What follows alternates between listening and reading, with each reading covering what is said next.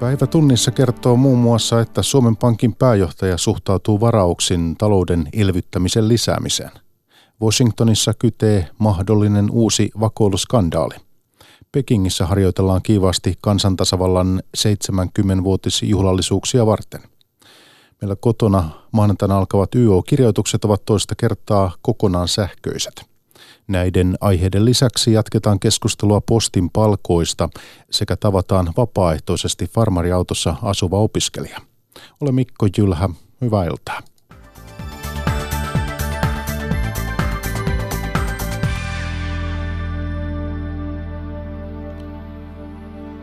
Suomen Pankin pääjohtajan Olli Reenin mukaan Suomi kuuluu niiden maiden joukkoon, joissa elvyttämistä ei pitäisi ainakaan lisätä velkaantumisen uhalla. Euroopan keskuspankki kannusti eilen euromaita elvyttämään taloutta, sillä pelkästään koroilla talouteen ei saada vauhtia. Antti Parviala. Euroopan talous jatkaa mateluaan samalla kun kauppasota ja brittien EU-ero vavisuttaa tulevaisuuden näkymiä entisestään. Euroopan keskuspankki on pyrkinyt pitämään talouden liikkeessä muun muassa negatiivisilla talletuskoroilla. Suomen Pankin pääjohtajan Olli Reenin mukaan se lääke on toiminut. Se on tukenut kestävää kasvua ja, ja sitä, että inflaatiotavoitetta lähestytään. Ja tässä mielessä se on toiminut myönteisesti Euroopan talouden elvyttämiseksi. Negatiivinen korko on saanut rahaa liikkeelle ja herättänyt myös kysymyksen siitä, onko halpa lainaraha puhaltamassa kuplaa asunto-, laina- tai osakemarkkinoille. Mutta Reinin mukaan Euroopassa ei ole luottobuumia tai asunto- tai osakekuplaa. Euroopassa kevyt elvyttävä rahapolitiikka on tukenut sekä investointeja että myöskin osakemarkkinoiden kehitystä. Sillä on ollut tässä mielessä myönteinen vaikutus näihin.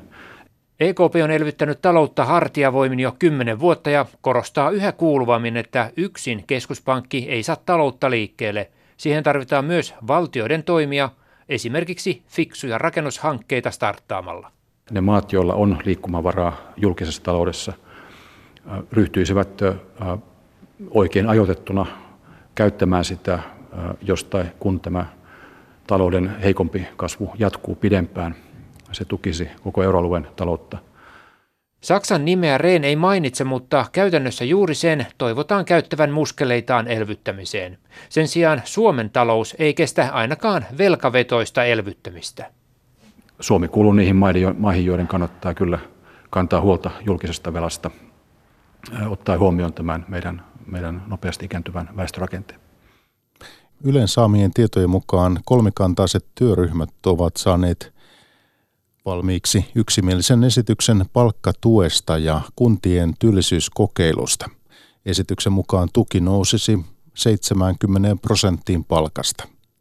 Seuraavaksi hallitus päättää budjettiriihessä, mitä työllisyystoimia se vie eteenpäin. Hannu Tikkala. Antti Rinteen hallitus sai hallitusohjelman valmiiksi kesäkuun alussa. Valmiista ohjelmasta huolimatta Rinteen hallitukselle jäi paljon sovittavaa myös hallituskauden ajaksi. Yksi keskeisimmistä asioista liittyy työllisyyskeinoihin. Nordean yksityistalouden ekonomisti Olli Kärkkäinen näkee ongelmia toimenpiteissä, jotka ovat olleet julkisuudessa esillä. No haasteena on se, että moni, moni näistä toimista on varsin kannatettava ja varsin potentiaalinen, mutta niitä on todella vaikea etukäteen arvioida. Ja sitä kautta pelkään, että saattaa olla, että muutaman vuoden päästäkin on vielä vaikea sanoa, että mikä just näiden toimien työllisyysvaikutus oli. Ylen tietojen mukaan hallituksen budjettiriiheen on tulossa kolmikantaisen työryhmän yksimielinen esitys palkkatuesta ja kuntien työllisyyskokeilujen jatkosta. Työryhmän ehdotuksen mukaan tuki nousisi 70 prosenttiin palkasta. Hallitus on arvioinut, että tuki voisi kasvattaa työllisyyttä 10 tai 20 000 työpaikalla. Palkansaajien tutkimuslaitoksen johtaja Elina Pylkkänen. Siinä on oltava hirveän tarkkana niin, että se ei syrjäytä normaaleja tällaisia niin työpaikkoja tai että, että se ei syrjäytä työllisiä, jotka saisivat työpaikkoja muutoin tätä tukea tai tällaista niin kuin tuettua palvelua. Hallitusneuvotteluiden ja ensi viikon budjettiriihen kuuma peruna on aktiivimallin purkaminen. Ylen tietojen mukaan vasemmistopuolueet ovat esittämässä korvaaviksi toimiksi ainakin eläkiputken alaikärajan nostamista vuodella ja osa työkyvyttömien kannustinloukkujen purkamista. Näistä eläkeputken alaikärajan nostaminen tulee työmarkkinajärjestöjen eläkeuudistuksesta. Palkansaajien Elina Pylkkänen. Käsittääkseni tämä on aika tehokas toimenpide ollut, ainakin se mitä viimeksi tehtiin, eli, eli se ikärajan nosto siinä eläkeputkessa, että et se tuotti hyviä tuloksia. Hallituksen työtyöllisyyden osalta eivät lopu ensi viikon budjettiriiheen. Hallituksen pitäisi nostaa kautensa aikana työllisyyttä noin 60 000 työpaikalla. Jatketaan puhetta postin palkoista ja henkilöstöpolitiikasta. Yhtiön työntekijöiden siirtäminen halvempien työsopimusten piiriin herättää hämmennystä. Eilen haastateltavana oli omistajaohjauksesta vastaava ministeri Sirpa Paatero, joka toivoo, että postin ongelmat ratkaistaan työehtosopimusneuvotteluissa. Tänään tilannetta kommentoivat postia logistiikka-alan unioni Paun puheenjohtaja Heidi Nieminen ja sosiologian professori Harri Meliin, joka on perehtynyt AY-liikkeeseen. Toimittajana Maria Alakokko. PAU on alansa suurin työntekijä- ja toimihenkilöjärjestö, joka sopii palkoista ja huolehtii jäsentensä eduista. Siis te lupaatte huolehtia, mutta miten se on mahdollista, että palkkoja posti voi laskea jopa kymmenillä prosenteilla? Miksi ammattiliitto suostuu tähän? No me nyt ei missään tapauksessa siihen olla suostumassa ja siitä tietysti on esimerkkejä nämäkin työtaistelut, mitä asia osalta tänä syksynä on nähty, mutta meidän ongelma on se, että, että tällä alalla on toinen halvempi työehtosopimus, jonka piiriin posti nyt kaikin keinoin pyrkii postilaisia siirtämään. Ja siellä on sitten suostuttu tähän palkanalennukseen? Joo, se, tai siis ei, ei palkanalennukseen, vaan se on huomattavasti heikkotasoisempi se työehtosopimus. Sillä on omat, omat tietysti historialliset perusteensa, mikä, mitä pitäisi niin kuin sit kysyä, kysyä taas sitten heiltä niin kuin sitä puolta. Mutta joka tapauksessa kyseinen, niin kuin tämä toinen työehtosopimus on selkeästi heikompi ja sitä ei ole saatu sen paremmaksi neuvoteltua ja, ja sen piiriin nyt postikin pyrkii postilaisia viemään. No millä, millä mielellä te katsotte tällaista sopijaa? No ei tietenkään hyvillä mielillä. Kyllähän mä olen itse, itse jo niin kuin pidemmän aikaa sanonut, että tämä on iso, iso ongelma AY-liikkeen sisällä, että meillä on päällekkäisiä työehtosopimuksia ja me sitä kautta mahdollistetaan se, että työnantajat etsii itselleen aina halvempaa työehtosopimusta, minkä piiriin siirtää työntekijöitä ja, ja sitä kautta polkea palkkoja. Mitäs liitot ovat tekemässä tälle? Onko tälle te- tehtävissä jotakin? Toki, se siis on sille tehtävissä. Että se, hyvä puoli tietysti asiasta on, että, että liitoilla myöskin on avaimet ratkoa tämä ongelma. Se tar- tarkoittaa tietysti iso, iso duunia siltä osin, että, että kaikki työehtosopimukset pitäisi käydä läpi, katsoa niiden soveltamisalat, eli mihin, mihin se soveltuu, ja, ja tehdä se työ niin, että, että meillä ei löydy niin kuin, samoja aloja koskien useampia työehtosopimuksia, joista toisissa on selkeästi heikommat ehdot. Mun puolesta voi olla samaa alaa koskien vaikka sata työehtosopimusta, kunhan katsotaan, että mikään niistä ei ole halvempi kuin toinen, niin silloin, silloin kukaan ei pääse polkemaan, polkemaan niin kuin, niin kuin työehdoilla niitä markkina, markkinahintoja halvemmaksi. Eli tämä on aika nurinkurista ammattiliitoille, että tällä tavalla tehdään. Joo, siis sitä kautta joo, että, että, että on ikään kuin työehtosopimuksia, jotka on toisiaan halvempia. Tämä ehkä se historia on sen tyyppinen, että, että ylipäätään miten tämä on mahdollistunut. Meillähän siis aiemmin työsopimuslaki oli sen tyyppinen, että kun on yleissitova työehtosopimus, niin kuin meillä on postialalla olemassa, niin ei, ei, se, ei voinut niin kuin soveltaa sen, sen alle meneviä tämmöisiä niin, niin sanottuja normaalisitovia yrityskohtaisia työehtosopimuksia. No se jossain kohtaa laista mahdollistettiin, mutta se mitä niin kuin lainsäätäjä ja, ja kukaan ei oikeastaan silloin tajunnut oli se, että et voi tulla halvempia tämän tyyppisiä yrityskohtaisia ja normaalisitovia työehtosopimuksia, mitä yleissitova on, koska siihen asti ne oli ollut aina parempi tasoisia. Niillä oli pyritty houkuttelemaan henkilöstöä tö- töihin niihin yrityksiin, mutta nyt tämä on mennyt niin kuin päin niin sanotusti. Eli tämä on tätä päivää. Posti ja myös poliitikot ovat alleviivanneet, että posti toimii kovasti kilpailuilla markkinoilla. Kuitenkin Ylen aamu ja myös kauppalehdessä on kerrottu, että esimerkiksi PostNordilla ja monella muullakin postin isolla kilpailijalla on AKT-sopimus, joka ei olekaan halvempi. Eikö postin väite pidäkään paikkaansa? Ei se tuolta osin pidä paikkaansa. Että kyllä tuosta on, en tiedä onko siinä suoraan valehdeltu vai onko siinä haluttu harhauttaa, mutta silloin pari viikkoa sitten, kun posti siirsi nämä 700 ihmistä ää, tytäryhtiönsä, eli postipalvelut Oyhyn, ja sitä kautta lähti, lähti tota, niin, niin, niin kun hakemaan heille halvempaa työehtosopimusta käyttöönsä, niin heidän väitehän oli selkeästi se, että kilpailijat noudattaa tätä halvempaa työehtosopimusta.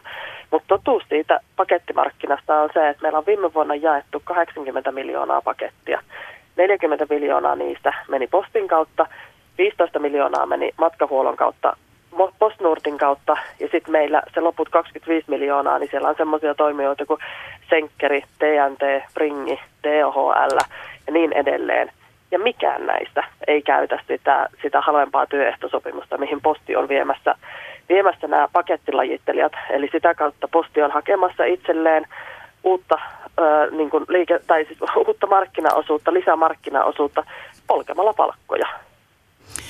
No Sanomalehden jakajien kohdalla posti on jo laskenut palkkoja. Nythän, nythän tämä kiista on, on, odotetaan, että mitä posti tällä, tässä kuussa tekee tämän suhteen, että, että omistajaohjausministeriö on pistänyt aikalisän tähän, mutta, mutta posti on siis jo jakajien, sanomalehden jakajien kohdalla laskenut palkkoja. Ja, ja mikä se mekanismi yksinkertaisesti on, Heidi Nieminen? Miten se tehdään? Joo, posti perusti 2017 tytäryhtiön Postipalvelut Oy, jonka se omistaa sataprosenttisesti. Juhannuksen jälkeen 2017 tuli ilmoitus, että Posti siirtää reilu 2000 sanomalehden jakajaa Posti Oystä tähän tytäryhtiön Postipalvelut Oyhyn. Samalla se ilmoitti, että tämä tytäryhtiö on liittynyt jäseneksi työnantajaliitto Medialiittoon, jota kautta se saa käyttöönsä tämän jakelualan työehtosopimuksen, joka on, on selkeästi meidän työehtosopimusta hal, halvempi tälle alalle. Ja se oli se mekanismi, millä sen tämän toteutti. Me toki silloin oli myöskin työtaisteluja ja me nostettiin tätä isosti julkisuuteen myös silloin tätä työehtosoppailua silloin posti tietysti pärjäsi julkisuudessa osittain tietysti sen takia, että kaikki ne kilpailijat, jotka niin kuin sanomalehden jakelussa toimi, niin toimi jo sillä halvemmalla työehtosopimuksella ja posti vaan silloin sanoi, että he menee siihen samaan kustannustasoon, missä ne kaikki, kaikki muut kilpailijat sen, sen tota, toiminnan osalta on. Mutta toki siellä silloinkin niin kuin yritettiin tapella sitä, sitä vastaan, mutta tietysti sanomalehden jakelun osalta se niin kuin, taistelu jäi vähän puolinaiseksi sen takia, että se on aika monelle osa-aikainen työ. Siellä järjestäytyminen on selkeästi heikompaa kuin mitä meillä ehkä muilla perinteisillä postialoilla on ja, ja se taistelu niin kuin jäi, jäi selkeästi heikommaksi siinä kohtaa. No kuinka laajasti työn halpuuttamista ja työehtojen heikentämistä nyt tapahtuu? Kerro ihan lyhyesti. No sitä tapahtuu nyt useilla aloilla. Meillä on useilla aloilla päällekkäisiä sopimuksia. Se nyt voi vaikka niin kuin yksinkertainen esimerkki teollisuudesta, vaikka siivoojat tehtaissa, niin ne on ollut niissä teollisuuden työehtosopimuksissa aiemmin. Nyt aika usein heidät ulkoistetaan ja siirretään niin kuin siivousalan niin kuin yleisiin työehtosopimuksiin ja sitä kautta palkkoja saadaan saada heiltä laskettua. Ja tätä on tapahtunut niin kuin vuosia ja vuosikymmeniä varmaan kohta, kohta tätä kehitystä. Mutta postilla tämä tapahtuu myös toista kautta, kun sen, sen alan tietysti parhaiten tunnen. Posti ää, ei pelkästään perusta näitä yhtiöitä ja siirrä toisen työehtosopimuksen piiriin ihmisiä. He myös tekee niin, että he käyttää runsaasti eri vuokratyöyrityksiä ja alihankintayrityksiä – ja aina kun meidän pääluottamusmiehille tulee ilmoitus, että nyt posti rupeaa käyttää tämmöistä vuokrafirmaa tai tämmöistä alihankintayritystä, niin siinä suurin piirtein sit samassa niin kun paperissa lukee, että, että käyttöön tulee joku muu työehtosopimus, joka on aina halvempi työehtosopimus. Eli meillä on niin iso pino yrityksiä, jotka, joiden liiketoimintaideaksi on tullut se, että ne tarjoaa näiden isompien yritysten käyttöön halvempaa halvempaa työvoimaa vuokratyön tai alihankinnan kautta ja, ja sitä kautta halpuuttaa ylipäätään ihmisten ansioita. Sanoi posti- ja logistiikka-alan unioni Paun puheenjohtaja Heidi Nieminen. Postin palkkakiistassa ei ole kysymys uudesta ilmiöstä, mutta se on saanut uudenlaisia mittasuhteita, jatkaa AY-liikkeeseen perehtynyt sosiologian professori Harri Melin. Yritysten pyrkimys on tietysti luonnollisesti aina halventaa omaa kustannusrakennettaan ja, ja palkat on tässä kohtaa kauhean tärkeä, tärkeä kustannustekijä ja kyllä tämä on ollut varmaan ihan yritystoiminnan alusta lähtien yritysten tavoitteena, että mentäisiin mahdollisimman halvoilla, halvoilla työvoimakustannuksilla. Eli ei tässä mistään uudesta ilmiöstä ole kysymys ja nyt se on saanut vain vielä uudenlaisia mittasuhteita. Onko kuinka iso ongelma tämä on AY-liikkeelle? Mitä se voi tässä tehdä? No, tämä on ollut yksi AY-liikkeen hyvin tärkeitä kamppailukysymyksiä jo varmaan viimeiset 30 vuotta, kun on yrityksissä lisätty alihankintaa. Uutena on tullut vuokratyön käyttö ja sitten ulkoistaminen ihan, ihan ulkomaille, työtehtävien ulkoistaminen ulkomaille. Ei ammattiyhdistysliikkeellä ole kuin perinteelliset painostuskeinot käytettävänä. Tärkein on tietysti sopimustoiminta ja jos sopimustoiminta sopimusten kautta ei asioita saada vietyä eteenpäin, niin sitten on joukkovoiman käyttö uhkauslakolla. Hmm.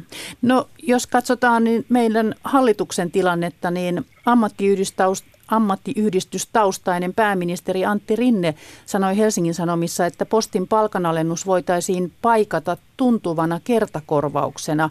Miltä esitys kuulostaa? Tässä on kysymys tietysti siitä, että mitä postin liiketoimintastrategia ja millä tavalla hallitus käyttää tässä kohtaa omaa omistajaohjaustaan, mutta kertakäyt, kertakorvaus kuulostaa aika huonolta ratkaisulta, koska ei, ei se kauaa lämmitä. Merkittävä tulojenalennus kyllä tulee heikentää näiden työntekijöiden asemaa suurin piirtein heidän lopputyöurakseen. Ja tämmöinen kertakorvaus on, mutta se ei ole ratkaisu, johon edes hallituksen kannattaa pyrkiä.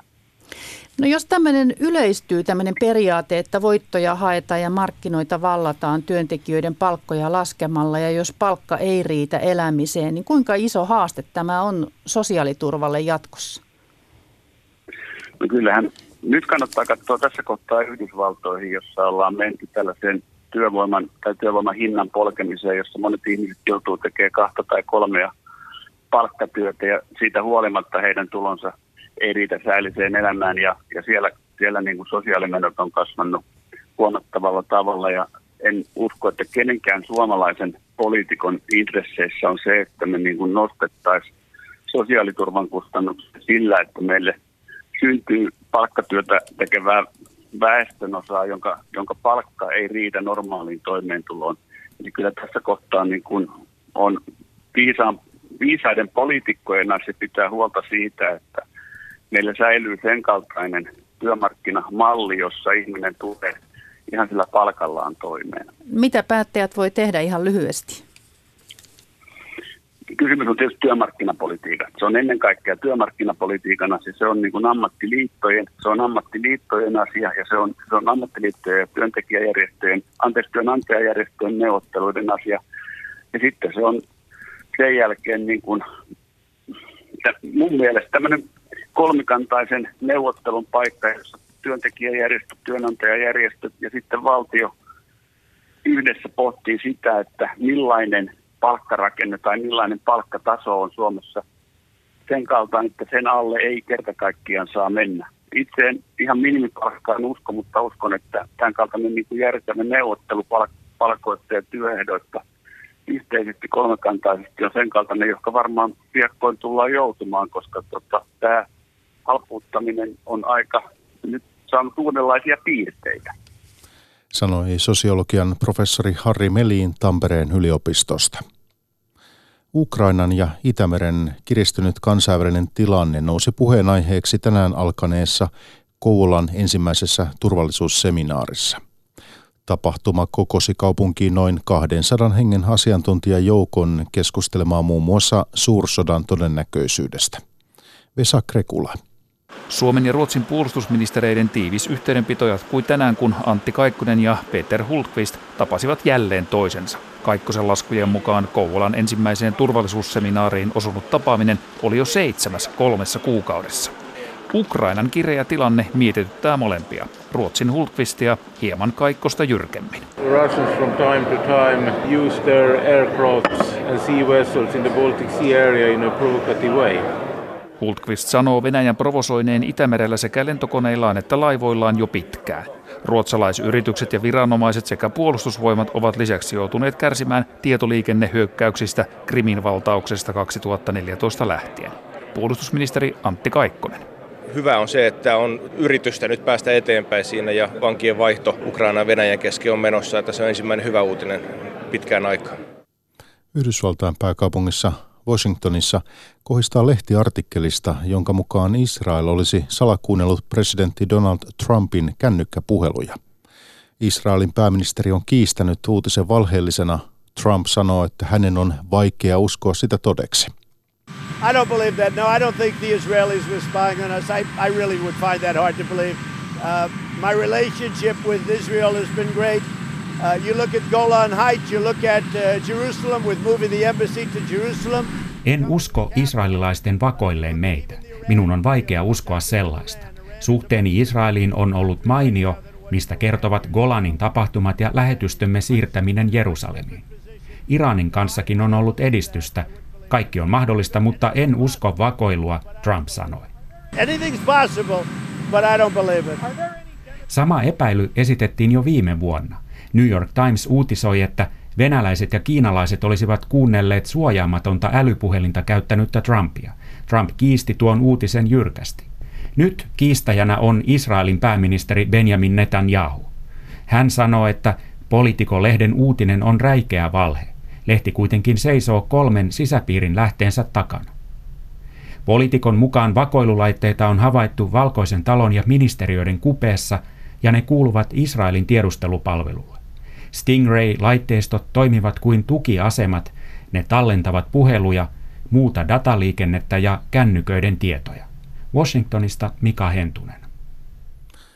Karibian merellä Bahamaa uhkaa viikonloppuna uusi trooppinen myrsky vain alle kaksi viikkoa tuhoisan hurrikaani Dorianin jälkeen.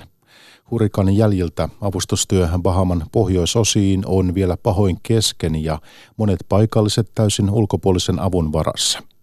Esimerkiksi Yhdysvalloista bahamalaisten ahdinkoa yrittävät helpottaa yksityiset saarille apua vievät veneilijät.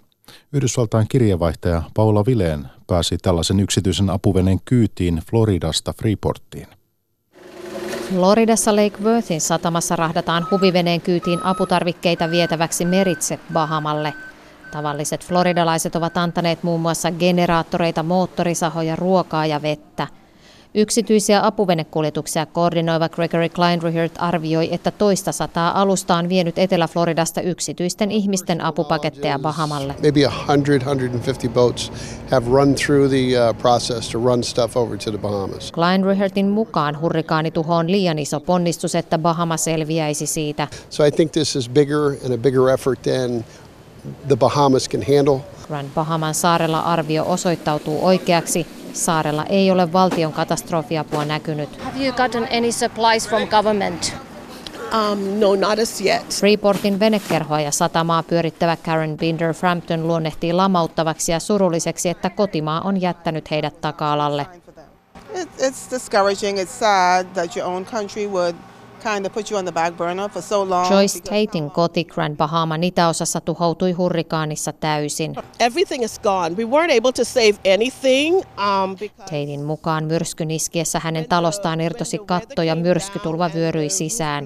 It's like everything went with the water that would have probably come in. Tatein mies sitoi itsensä köyden, jotta perhe pysyisi kasassa. Koko viisihenkinen perhe selvisi kauheudesta hengissä, mutta henkiset haavat ovat syvät traumaattisen kokemuksen jälkeen. I don't know how long it would take before we can really, really um, get ourselves back together even emotionally. En tiedä kuinka kauan meiltä menee, että selviämme tästä henkisesti, Joyce Tate sanoo silmät kyynelissä. Bahaman tuhojen suuruudeksi on arvioitu yli 6 miljardia euroa ja jälleenrakennusta monen vuoden urakaksi. Freeportista Paula Vileen. Kiinan kansantasavalta täyttää pari viikon päästä 70 vuotta ja Pekingissä harjoitellaan taas tänä viikonloppuna juhlallisuuksia. Kaupungissa järjestetään jättimäinen sotilasparaati, jonne odotetaan nähtäville uutta sotilaskalustoa. Pekingiläisille on jaettu ohjeita siitä, miten juhlapäivän alla on käyttäydyttävä. Käyttäytykää kauniisti ja tyhjentäkää kotinne räjähteistä, ohjeistaa lappu pekingiläisen kerrostalon seinässä. Ilmoituksen mukaan syyskuun teemana on turvallisuus. Syynä on mitä ilmeisimmin lähestyvä juhlapäivä. Kiinan kansantasavalta täyttää lokakuun ensimmäisenä päivänä 70 vuotta. Luvassa on jättimäinen paraati, jonka reitillä turvatoimia on kiristetty jo nyt. 10月1日上午的群众游行有十万多 Paraatiin osallistuu 100 000 ihmistä, kommunistisen puolueen edustaja Wang Xiaohui kertoi toissa viikolla ja luetteli perään tusinan muitakin juhlallisuuksia. On siis selvää, että edessä on Kiinan tapaan mahtipontinen tilaisuus. Esiin marssitetaan Kiinan kansanarmeijan komeinta kalustoa. Lehtitietojen mukaan Kiina toisi näytille muun muassa uuden kehittyneen ohjusjärjestelmän. Viime viikonlopun pukuharjoituksista julkaistulla videolla nähtiin suoria sotilasrivejä ja lippuja heiluttavia lapsia. Kurkkimaan ei päässyt, sillä teitä ja metroasemia oli suljettu harjoitusten ajaksi. Paraatikadulle antavat ikkunatkin oli käsketty pitää kiinni. Saimme ohjeet sulkea kaupan jo iltapäivällä, kertoo taivaallisen rauhan aukion lähellä työskentelevä myyjä Lin Aihua. Lin ei ole vielä saanut viranomaisilta ohjeita itse juhlapäivän varalle. Tavallisille kiinalaisille paraati on kuin linnanjuhlat suomalaisille. Katsoa saa, mutta ei osallistua. Moni käyttääkin kansallispäivän vapaan mieluummin matkustamiseen. Pekingissä vieraileva Wang Jiawei ei ole vielä tehnyt suunnitelmia loman varalle. Ehkä katson paraatia. Nyt kun se kerta tuli puheeksi, nuori mies nauraa ja suuntaa ystävänsä kanssa katsomaan Pekingin nähtävyyksiä. Pekingistä Jenny Matikainen.